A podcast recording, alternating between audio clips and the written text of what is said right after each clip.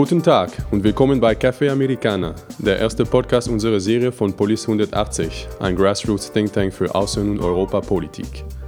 Heute werden wir über die Beziehungen zwischen den USA und Kuba sprechen. Mein Name ist Bruno Saint-Jacques und ich werde heute das Gespräch moderieren. In der Podcast-Serie sprechen heute Silvia Wittmer. Hallo, ich erzähle euch heute etwas zur kubanischstämmigen Wählerschaft in den USA-Wahlen. Und hier ist auch Esther Kern. Hi, und ich erzähle euch heute was über die aktuellen äh, politischen Entwicklungen äh, unter der Obama-Administration. Gut. Und willkommen Jasmin Gabel.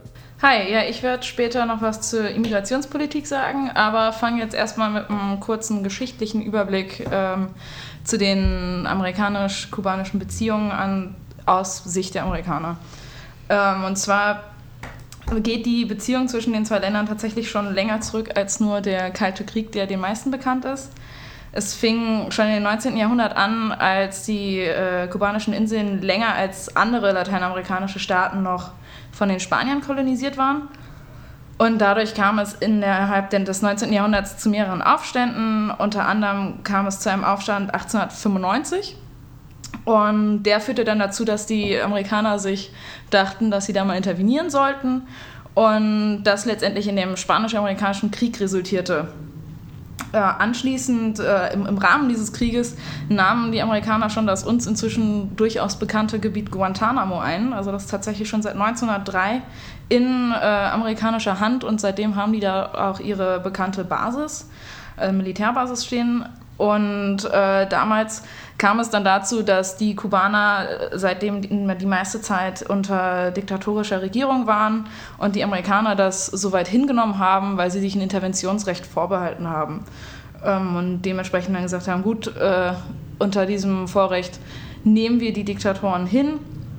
Und äh, bis eben dann 1959 die Diktatur gestürzt wurde von Fidel Castro und äh, sich dann so langsam die Beziehungen weiter änderten.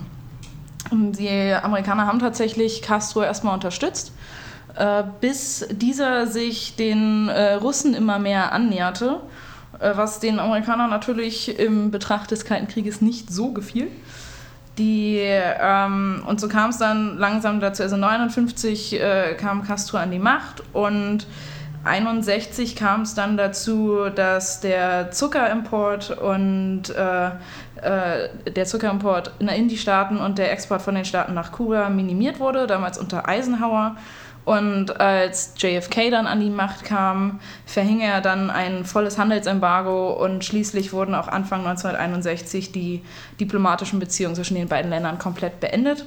Ja. Ähm, das fing dann eben also besonders an, dass wir kennen alle die Kuba-Krise von 63, was äh, darauf zurückging, dass eben die Russland dann beging, begann auf der Insel einen Waffenstützpunkt aufzubauen, nach einer, einer Einladung eben an den sowjetischen Führer Nikita, Nikita Khrushchev. Mhm. Entschuldigung an alle Russen äh, für die Aussprache des Namens.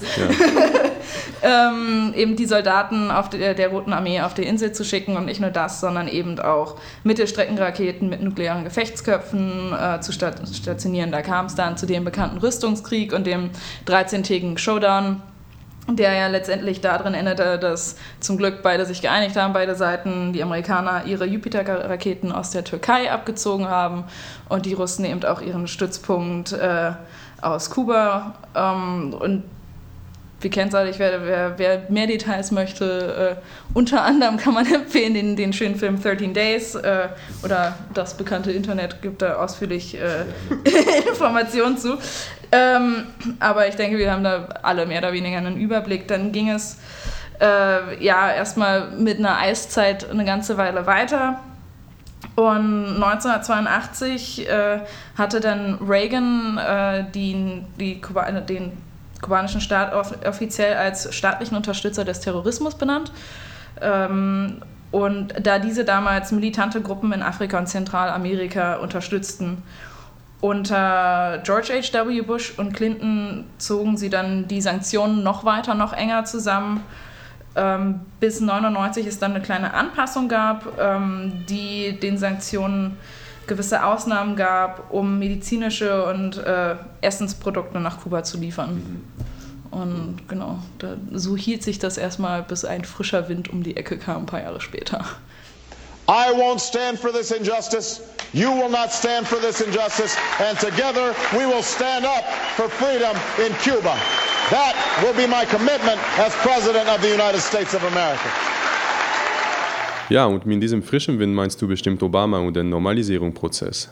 Esther, könntest du kurz für unsere Hörer zusammenfassen, was die letzten Jahre passiert ist? Natürlich. Ähm, durch Obama kam tatsächlich frischen Wind in die äh, US-kubanischen ähm, Beziehungen in den letzten Jahren. Er hatte schon in seinem Wahlkampf 2008 angekündigt, dass auf seiner Agenda stehen wird, dass er ähm, während seiner Amtszeit die äh, Beziehungen zwischen den beiden Ländern normalisieren möchte. Ähm, als einen ersten Schritt hat er dazu äh, 2009 dann erste ähm, Erlasse rausgegeben, ähm, die es einfacher machen würde für US-Bürger überhaupt nach Kuba reisen zu können. Das war allerdings nur für religiöse oder ähm, für Bildungszwecke äh, erlaubt. Ähm, und ähm, Kubaner, ähm, Amerikaner äh, kubanischer Herkunft durften ähm, finanzielle Mittel ohne Auflagen nach Kuba senden. Dann ist erstmal lange Zeit nichts passiert. Es kam im Hintergrund, ähm, wie dann später sich herausstellte, ähm, zu einigen Gesprächen zwischen der amerikanischen und der kubanischen Regierung. Ähm, und dann äh, im Dezember 2014 wurde dann angekündigt, dass man jetzt äh, offiziell vorhat, die äh, Beziehungen wieder aufzunehmen mhm. und diese, ähm, wie Obama es immer äh, wieder erwähnt hat äh, oder betont hat, zu normalisieren. Ähm, damals hat man äh, dann schon angekündigt, dass man äh, praktisch die Reisebeschränkungen äh, aufheben möchte und dass ähm, es zu einer Auf Wiederaufnahme der diplomatischen Beziehungen kommen soll und auch zu ähm, mehr äh, Reise bzw. auch Handel und auch Informationsaustausch zwischen den beiden Staaten. Und er hat 2014 auch sich schon an den Kongress gewendet und hat äh, diesen gebeten, dass man äh, das Embargo doch bitte aufheben möchte. Ähm, dann ist äh, 2015 ist dann einiges passiert, indem man im Mai 2015 ähm, Kuba offiziell äh, von der Liste von Staaten, die äh, Terrorismus unterstützen, ähm, entfernt hat. Ja, das war wichtig. Ne? Genau, das war sehr wichtig, auch gerade, das war eine der Sachen, die Castro gefordert hat. Ähm, Im Juli 2015 kam es dann zu einer offiziellen Wiedereröffnung der beiden Botschaften. Allerdings ist bis heute noch kein Botschafter ernannt und das Handelsembargo äh, besteht weiterhin. Ähm, Im März 2016 hat Obama dann als erster US-Präsident seit 1928 Kuba ähm, besucht. Ähm, und im Oktober äh, 2016 kam es dann zu einer äh, der, äh, Veröffentlichung eines sogenannten äh, Presidential Policy Directive, ähm, wo es um die United States and Cuba Normalization geht. In dem Prozess ähm, geht es vor allem, dass man sagen möchte, dass man einen ähm, dass es zu einem neuen Abschnitt in den Beziehungen kommt und dass äh, also die, ähm, das Ziel ist es praktisch, dass die, kubanischen, äh, die kubanische Bevölkerung eine ähm, bessere Zukunft für sich und, ihre Land, äh, und ihr Land bekommen und ähm, aber auch, dass man mit Kuba zusammenarbeiten möchte, um ähm, regionale ähm, Challenges ähm, zu bekämpfen. Und äh, die ähm, also der Ausblick dafür ist, dass man einerseits mehr Handel ähm, zwischen den beiden Ländern ähm, etabliert, dass es äh, zu einem Kuba kommt, das ähm, wirtschaftlich stabiler ist und auch politisch stabiler, dass es wirtschaftlich mehr Perspektiven auch für äh, Kubaner gibt ähm, und dass ähm, genau äh, es zu ähm, zu einer Normalisierung dieser Beziehungen kommt. Ähm, zum Ende seiner Amtszeit, äh, bevor dann äh, Donald Trump im Januar die Präsidentschaft äh, ähm, angetreten. angetreten ist, Dankeschön, übernahm, übernahm hat, äh, hat ähm, Obama im Januar 2017 noch einige ähm, Erlasse rausgegeben. Einmal geht es dann, äh, also es kam es zu einem Ende der, ähm, der Wetfoot Tri-Foot ähm, Policy, äh, auf die ähm, Jasmin auch später noch mal kurz eingehen möchte ähm, wo es einfach darum geht, auch wieder zu sagen, dass äh, Kubaner nicht mehr ähm, speziell behandelt werden, sondern halt, dass ihre immer, äh, äh, wenn sie ähm, in die USA emigrieren möchten, dass sie behandelt werden wie alle anderen Migranten auch. Und ähm, im, kurz auf am 16. Januar hat er noch ein ähm, einen neuen äh, Beschluss veröffentlicht, wo es äh, um Kooperation ähm, im Bereich äh, von Kriminalität und Polizei geht und wo solche Sachen behandelt werden wie Terrorismus, ähm, ähm, Internetsicherheit, Migration, Schmuggel etc. Und es ging halt darum, dass man bevor bevor er praktisch äh, äh, das Weiße Haus verlässt, so viele ähm, Beschlüsse noch auf den Weg zu bringen, damit ja. sie durch in, in einer neuen Präsidentschaft ähm, nicht wieder gleich äh, genau. zurückgenommen werden können. Ja, und Migration ist ein, ein wichtiges Thema zwischen die, die beiden Ländern. Und wie gesagt, viele Jahre haben kubanische Einwanderer von der Wet-Foot-Dry-Foot-Regelung profitiert. Und äh, diese hat Obama zum Ende seiner Amtszeit aufgehoben und nun haben die Amerikaner einen absolut Hardliner bezüglich Immigrationspolitik als ihren Präsidenten gewählt. Aber was bedeutet das für die vielen kubanischen Einwanderer? Also können wir ein bisschen mehr über die Migration sprechen? Ja, klar. Also es gab in den USA über die letzten Jahrzehnte mehrere oder verschiedene Programme, die eingeführt wurden, sowohl von der Regierung als auch anderer Seite, um die Migration zu zu fördern tatsächlich äh, von den Kubanern, äh, die in die USA ausreisen wollten.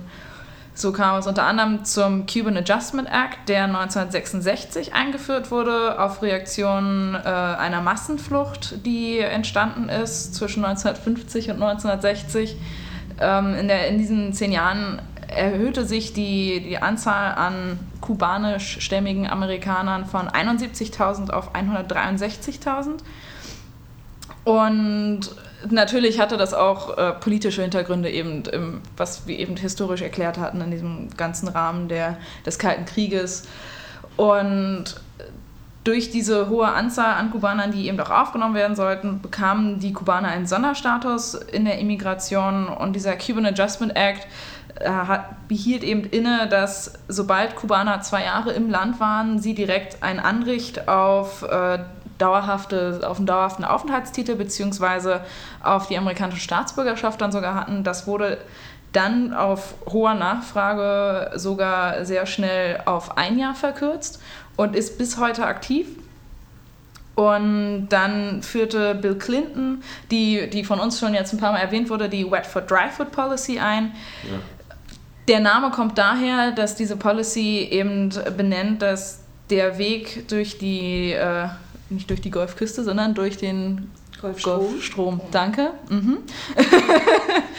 äh, eben, also dieser, dieser Weg, der da gemacht wird, wenn man innerhalb des Wasserweges noch erwischt wird von der äh, Wasserpolizei, welcher Seite auch immer, wird man zurückgeschickt nach Kuba. Also auch wenn man von der amerikanischen Seite auf Wasser aufgesammelt wird, wird man zurückgeschickt nach Kuba, kommt man aber mit in Anführungszeichen trockenen Füßen eben auf amerikanischem Boden an, darf man bleiben und dann greift dieser Cuban Adjustment Act. Genau. Und dann hat man, wie sie es nennen, einen Fast Track, also einen schnellen Weg äh, eben in die amerikanische Staatsbürgerschaft als Kubaner. Wie wir eben gehört haben, wurde diese Wet Foot Dry Foot Policy inzwischen ausgehebelt. Ähm, aber die führte eben auch zu sehr, sehr scharfer Kritik auf kubanischer Seite, weil das natürlich zu, hohen Risiko, zu einer hohen Risikobereitschaft führte auf kubanischer Seite, um diesen Weg eben zu gehen, mit dem Gedanken, besseres Leben in Amerika. Wir müssen nur diesen kurzen Wasserweg schaffen, komm, Schlauchboot, auf geht's. Was zu häufig zu natürlich Fatalitäten führte. Sagt man das im Deutschen? Fatalitäten? Todesfällen? Danke. Ähm, es wird öfter noch sowas kommen.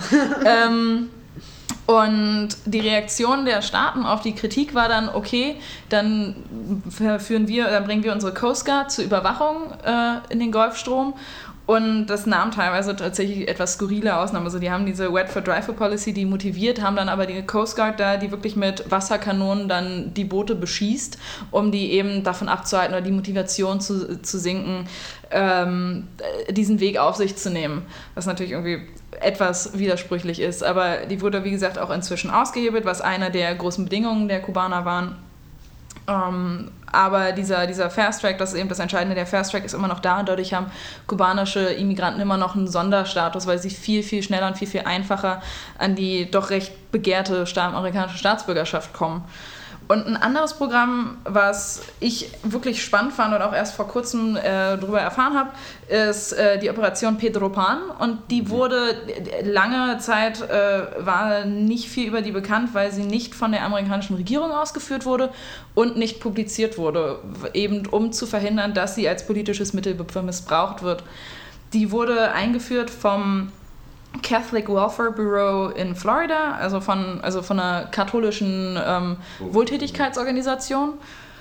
Und eingeführt, nachdem die diplomatischen Beziehungen 1961 beendet wurden. Also es kam schon vorher die Idee von dem äh, Vater Brian O'Walsh. Er war ein irischstämmiger Pater in Miami und hatte davon gehört, dass viele Eltern in Kuba eben überlegt hatten, ihre Kinder nach Amerika zu schicken zur schulischen Bildung, weil sie nach der Revolution Angst hatten, dass die Kinder eventuell in sowjetische Staaten geschickt werden, um dort Bildung zu erfahren.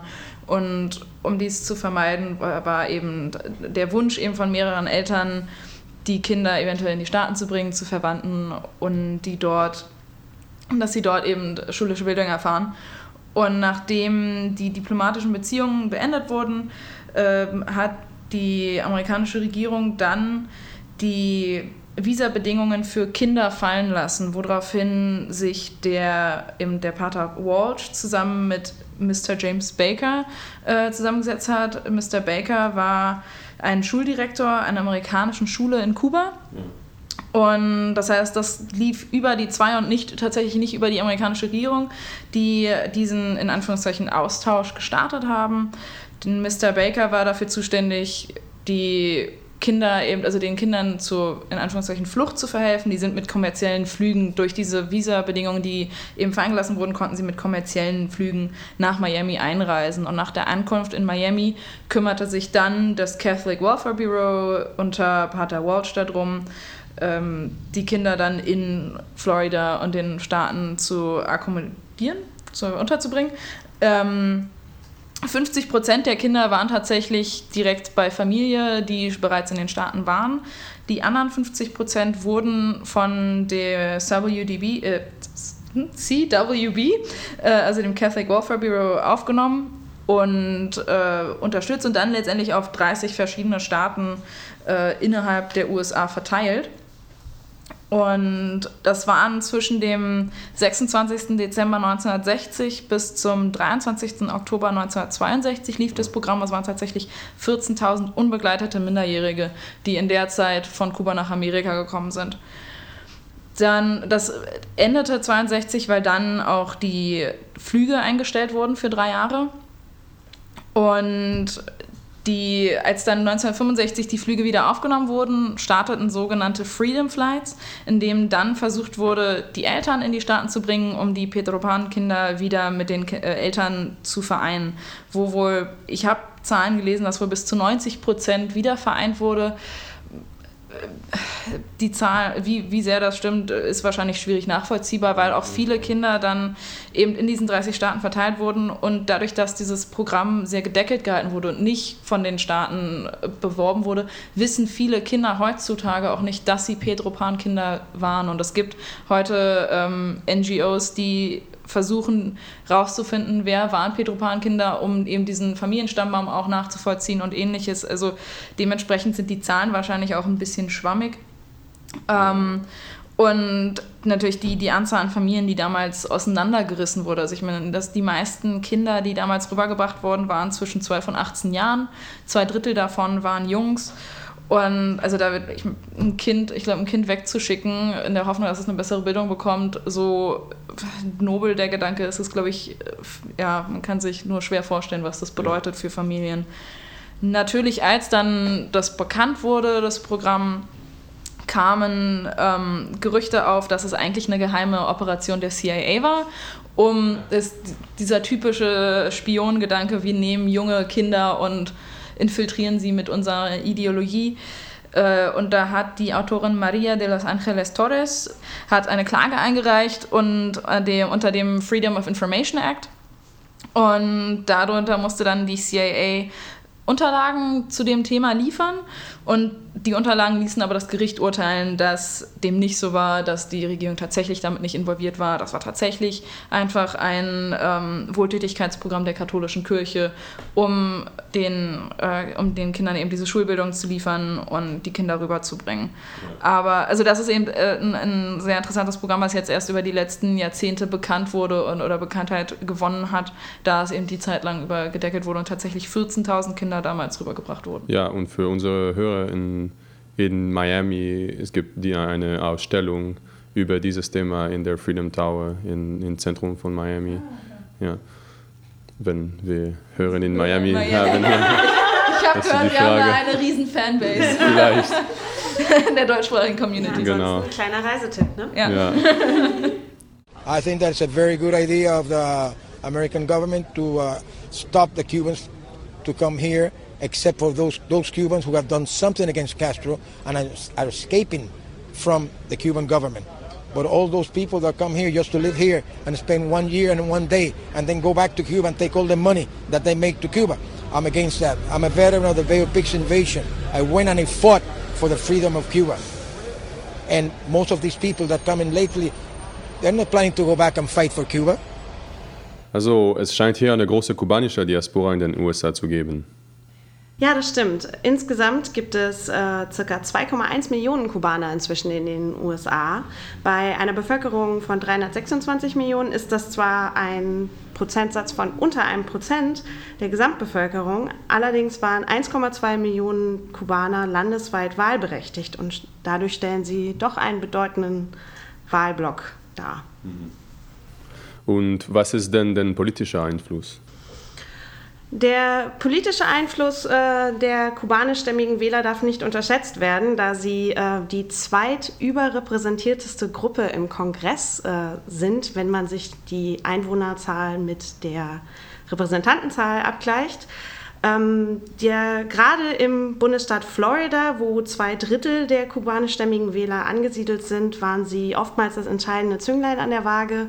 Sie haben sehr be bekannterweise in Jahr 2000 die Wahl entschieden zwischen Al Gore und George W. Bush. Mhm. Aber auch bei dieser Wahl waren sie ein sehr umkämpfter Voting-Block. Ähm, zunächst wurde auf sie abgezählt durch äh, Jeb Bush, der auch in Florida bereits Gouverneur war und als erster Republikaner, der nicht spanischer Herkunft war, spanischen Wahlkampf in dem Maße betrieben hat, wie er es betrieben hat. Ähm, danach war der Hoffnungsträger natürlich Marco Rubio, ein äh, Sohn des Bundesstaates und selber kubanischer Abstammung. Aber dann haben sich die Kubaner überraschenderweise, oder die kubanischstämmigen Wähler vielmehr, äh, überraschenderweise für Donald Trump entschieden. Also ja, äh, über Trump. Also wie hat Trump sich zu den Beziehungen geäußert? Also kann man davon ausgehen, dass die Öffnung voranschreitet oder ist mit einer Abkehr von Obamas Kurs zu rechnen? Jetzt sind wir beim aktuellen Elefanten im Raum angekommen. ja, ähm, ich hatte eigentlich auch noch ein paar mehr Stats, aber... Du, wenn du die noch findest, dann ja, ja. Äh, immer Also- zu damit. Genau, also überraschenderweise, hatte ich ja schon gesagt, haben sich 54 Prozent der Kubaner in, in Florida für Trump entschieden. Ähm, insgesamt äh, haben sich allerdings von allen kubanischen Wählern mehr, Berichten zufolge, für Hillary entschieden, was wohl am Auftreten Trumps gelegen haben kann. Kubaner waren, kubanischstämmige Wähler waren traditionell zwar Republikaner, ähm, es gibt aber über die Jahre und die Generationen hinweg natürlich eine Bewegung hin ähm, zu den Demokraten. Das ähm, stärkste Beispiel war der, Bund der Wahlkampf zwischen Obama und Mitt Romney, wo Obama 47 Prozent der Stimmen der kubanischstämmigen Wähler erhalten hat, während Mitt Romney nur 39 Prozent der Stimmen erhalten hat. Ähm, wie bereits angesprochen, haben 54 Prozent der Kubaner für Trump gestimmt und damit sind sie der größte Bevölkerungsanteil innerhalb von Florida, der sich für Trump ausgesprochen hat. Sogar die Non-Latinos haben sie überstiegen, die 51 Prozent nur für Trump gewählt haben. Bekannterweise war Florida auch mit einer der Swing States, die Trump die Wahl natürlich eingebracht haben. Aber deine Frage ist durchaus berechtigt. Man kann sich nicht ganz erklären, warum sich so viele kubanischstämmige Wähler für Trump entschieden haben, da er sich im Wahlkampf sehr bedeckt gehalten hat. Seine üblichen ähm, Aussagen waren einfach, dass die Öffnung hin zu Kuba äh, ein furchtbarer Deal war, so wie fast jede außenpolitische Verhandlung, die äh, Obama äh, getroffen hat. Ähm, ich persönlich hoffe anhand der Statistik, dass die Bewegung weiter dahin geht, dass ähm, sie demokratischer wählen, dass mehr junge Wähler auch eintreten. Also die, die Gesamtzahl der Wähler in den USA hat sich äh, in den letzten Jahren um ein riesiges vervielfacht. Diese Wahl war das erste Mal, dass wir 200 Millionen Wahlberechtigte hatten. Ähm, wenn man bedenkt, dass die Wahl davor es noch 143 Millionen waren und von diesen 50 Mi- mehr als 50 Millionen, die dazugekommen sind, die meisten Latinos war, waren, ist das schon eine spannende Entwicklung. Allerdings muss man natürlich auch unterscheiden, dass Latinos nicht gleich kubanischstämmige Wähler sind und andersherum. Ja. Äh, traditionell sind die anderen Latino-Gruppen demokratischer veranlagt, also im Parteiensinne, nicht im politischen Systemsinne. ähm, und äh, haben traditionell auch für demokratische Kandidaten abgestimmt. Das Misstrauen der kubanischstämmigen Wähler stammt aus, wie wir aus den historischen Beispielen schon gehört haben, größtenteils noch aus der Zeit von JFK durch die ähm, Angriffe in der Bay of Pigs mit äh, Exilkubanern, in, die dabei waren und die CIA-Verdächtigungen gab es da halt immer eine Tendenz eher zu den Republikanern. Ich kann mir vorstellen, dass Trump dies wiederum verspielt. Ja. Es gibt auch, das ist mir jetzt gerade äh, eingefallen, ein demokratisch-politisch aktives Geschwisterpaar, also Zwillingsbrüder. Ich, ich meine, die heißen sogar Castro mit Nachnamen. Äh, und die sind noch relativ jung und die wurden auch schon immer gehandelt als weil sie halt auch charismatisch sind und gut auf der Bühne und dass man die ja eventuell, also so ein bisschen so Marco Rubio der Demokraten im Zwillingsdoppelpack. Aber mir fällt, also Castro, aber mir fällt nicht mehr der Name, die sind aus Texas und Ich erinnere mich nur noch, dass Aber- einer immer den Scherz macht, dass er besser aussieht als der andere und sie sind eineige Zwillinge, aber Lass doch, wir haben doch unseren Background-Researcher. Jule, willst du mal kurz äh, googeln, rausfinden, wie die, wie die heißen, was deren aktuelle Positionen sind? Äh, Genau, in der Zwischenzeit, ähm, ich hatte ja bereits angesprochen, dass sie die überrepräsentierteste Bevölkerungsgruppe oder die zweitüberrepräsentierteste Bevölkerungsgruppe im Kongress sind. Momentan gibt es acht kubanischstämmige Politiker. Zwei davon sind Demokraten aus New Jersey, die anderen sechs sind Republikaner. Einer davon ist berühmterweise Ted Cruz aus Texas. Die restlichen stammen alle aus Florida. Ja. Also ja, Florida ist ein sich durchziehendes Thema, definitiv. Ja, und wird auch aufgrund des äh, US-amerikanischen Wahlsystems immer ein Swing State bleiben. Ähm, genau. Allerdings, was sich da auch verändert ist, äh, bislang waren die Kubaner die größte Latino-Bevölkerung in Florida, werden aber langsam von den Puerto Ricanos eingeholt. Ähm, Ku- die kubanischstämmigen sind bei 31 Prozent, Puerto Rico bei 28 Prozent. Okay, wir haben jetzt Exklusiv-Update. Jule, also er hieß Julian. Und das ist der, und der und was, was, was macht er? Wer, wer ist er? Äh, ein schnelles Update. Also Julian Castro und Wie der Zwillingsbruder heißt, weiß ich leider nicht. Okay, Zwillingsbrudername steht noch offen. Müssen mehr suchen. Ja. Genau, aber Julian Castro ist der, der äh, prädominanter in den Medien ist oder erfolgreicher schon auf, auf politischer Schiene ist. Also jemand, den man eventuell für die Zukunft auf jeden Fall im Auge behalten ja. könnte, der auf demokratischer Seite das eventuell ein bisschen aufmischen könnte und mal gucken. Ja, ähm, also ich meine, die Prioritäten ändern sich jetzt auch. Ähm, früher war, wie ihr es dargestellt habt, historisch halt einfach die Ablehnung des Castro-Regimes ein, ein großer Faktor ähm, die Sehnsucht nach der Heimat ähm, mhm. und aber auch der Schutz ähm, möglicher zukünftiger Flüchtlinge von Wetfoot Dryfoot, das war durchaus auch bei denjenigen, die es schon geschafft hatten, ein, ein Faktor. Aber aufgrund der Generations, ähm, des Generationenwechsels gibt es eine stärkere Verbundenheit der jungen kubanischstämmigen Wähler mit den USA mhm. und damit halt auch einen Fokus auf weniger Kuba-spezifische Themen, wenn sie sich, wenn sie ihre Wahlentscheidung treffen. Ja.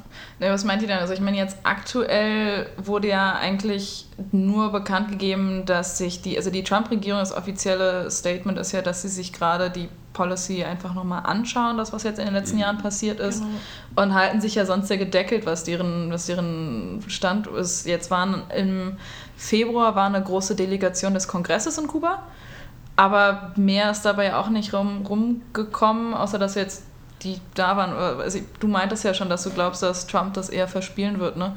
Weil ich, ich finde es schwierig, zu, ich, Trump ist einfach unglaublich schwierig einzuschätzen als Präsident, der jetzt ja, in den letzten Themen, ja. vier Wochen mhm. ja. vier Wochen ist.